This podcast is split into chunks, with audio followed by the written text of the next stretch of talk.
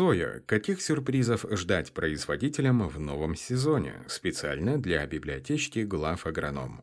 В конце года каждая компания, деятельность которой связана с сельским хозяйством, подводит итоги и дает прогнозы на грядущий посевной сезон. Группа компаний «Агротер» не стала исключением, однако помимо итогов минувшего года специалисты сделали прогноз для производителей сои на две тысячи двадцать второй год, оценили текущую ситуацию на рынке сои, ее экспортный потенциал. Ожидать ли повышения цен на посевной материал, насколько сложно будут обстоять дела со средствами защиты растений в новом сезоне, какие они краткосрочные и долгосрочные факторы роста рынка сои в нашем обзоре. Как отмечает эксперт Станислав Борисов, более десяти лет назад компания «Агротера» сделала выбор в пользу выращивания сои в ЦФО, в то время, когда у аграриев региона прочно бытовало мнение – соя в этих климатических условиях не задержится надолго, да и само по себе культуру сложно назвать выигрышной с точки зрения получения прибыли. К слову, десять лет назад в ЦФО выращиванием сои не занималось ни одно хозяйство. Как показала практика, соя в этом регионе прижилась, и более того, стала маржинальной культурой для многих производителей. На сегодняшний день объем производства сои только набирает обороты. Под выращивание этой культуры выделено около двух миллионов гектаров посевных площадей. Несмотря на то, что Россия, Украина и страны ЕС активно продвигают сою как маржинальную культуру, и с каждым годом ее производство возрастает, эти страны далеко не законодатели мод выращивания. восемьдесят процентов объемов мирового производства сои приходится на Бразилию, США и Аргентину. Именно поэтому рынок сои в России находится под давлением этих стран, а добавляет масло в огонь введенная экспортная пошлина. Факторы роста производства сои в России. Какие перспективы и тренды у сои, как у товарной культуры, товарной продукции просматриваются на ближайшие пять лет? На этот вопрос отвечает начальник отдела агротехнологий группы компании «Агротера» Даниил Бережнов. По его мнению, факторы роста производства сои в России можно разделить на две группы – краткосрочные перспективы до конца этого года и долгосрочные, ориентированные на ближайшие два-три года. Но при этом эксперт выделил и факторы снижения роста производства сои в России, – которые также получили градацию на краткосрочные и долгосрочные. Итак, краткосрочная перспектива роста до конца текущего сезона. Снижение урожая в Латинской Америке на фоне погодно-климатических условий. Рост спроса на сою со стороны Китая. Рост мировых цен на соевое масло. Запуск новых заводов в России, рост спроса на сою со второго квартала этого года. Изменения в государственном регулировании рынка сои, отмена или снижение экспортной пошлины. Укрепление курса доллара. Долгосрочная перспектива роста два-три года.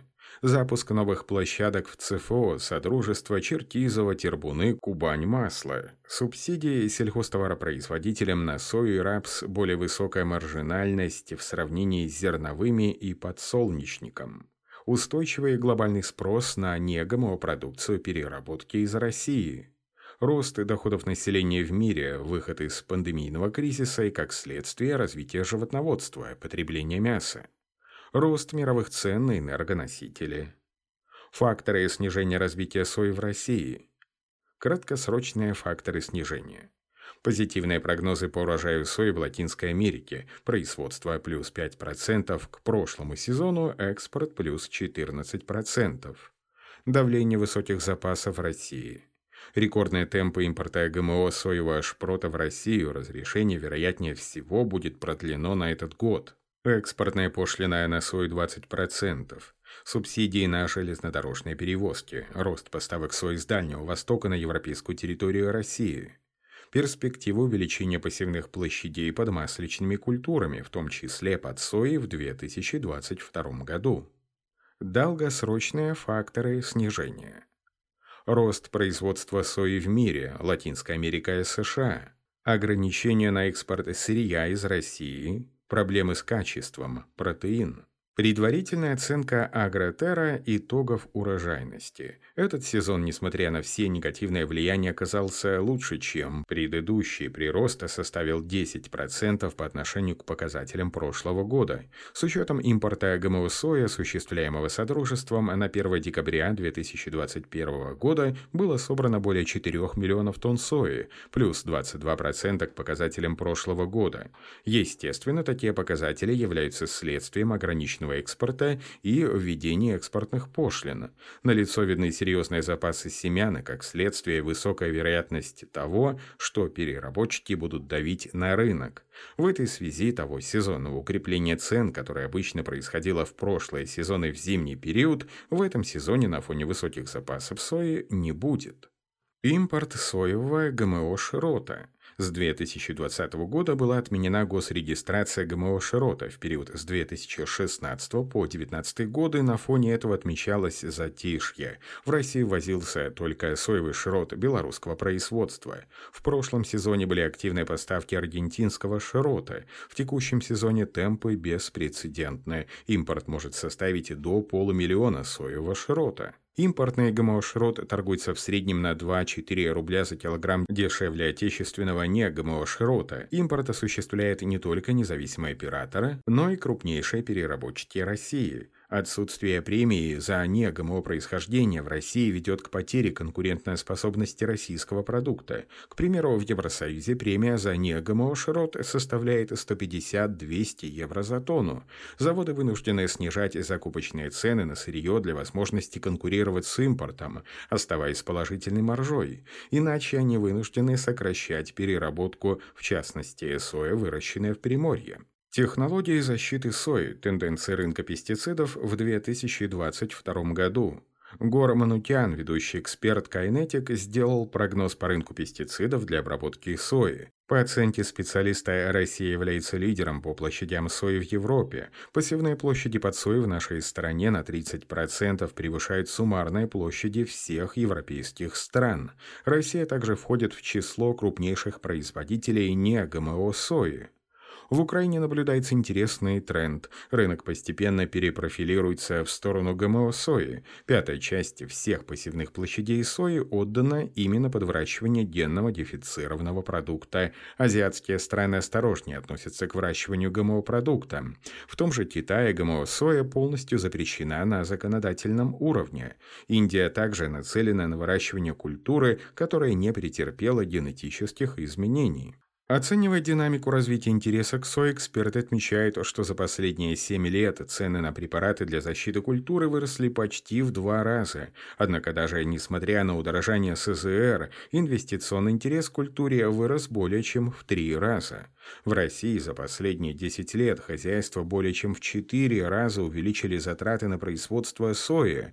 В прошлом году аграрии вкладывали в среднем более шести с половиной — семи тысяч рублей на гектар на средства защиты растений. На текущий момент затрат российских фермеров на закупку СЗР для сои составляет в среднем шесть тысяч рублей на гектар. Пассивные площади и регионы возделывания сои, которые на сегодняшний день в тренде, постепенно увеличиваются. Интерес к культуре обусловлен ее маржинальностью. Культура является преимущественно гербицидной в России. По степени гербицидных обработок показатель приближен к странам Европы. В среднем за сезон проводятся две гербицидные обработки с применением трех действующих веществ. Фунгицидные и инсектицидные обработки полностью зависят от региона возделывания сои. В центральном Черноземье в последнее время достаточно сухая, жаркая погода, что тормозит развитие болезни, а аграрии в меньшей степени делают акцент на фунгицидной защите. На Дальнем Востоке в связи с другими климатическими условиями потребность проведения разных обработок выше и отличается от ЦФО. Именно на Дальнем Востоке отмечается высокий потенциал наращивания качества культуры, в частности, за счет применения более широкого спектра продуктов для защиты растений. Вызовы нового сезона две тысячи двадцать второго года для сои.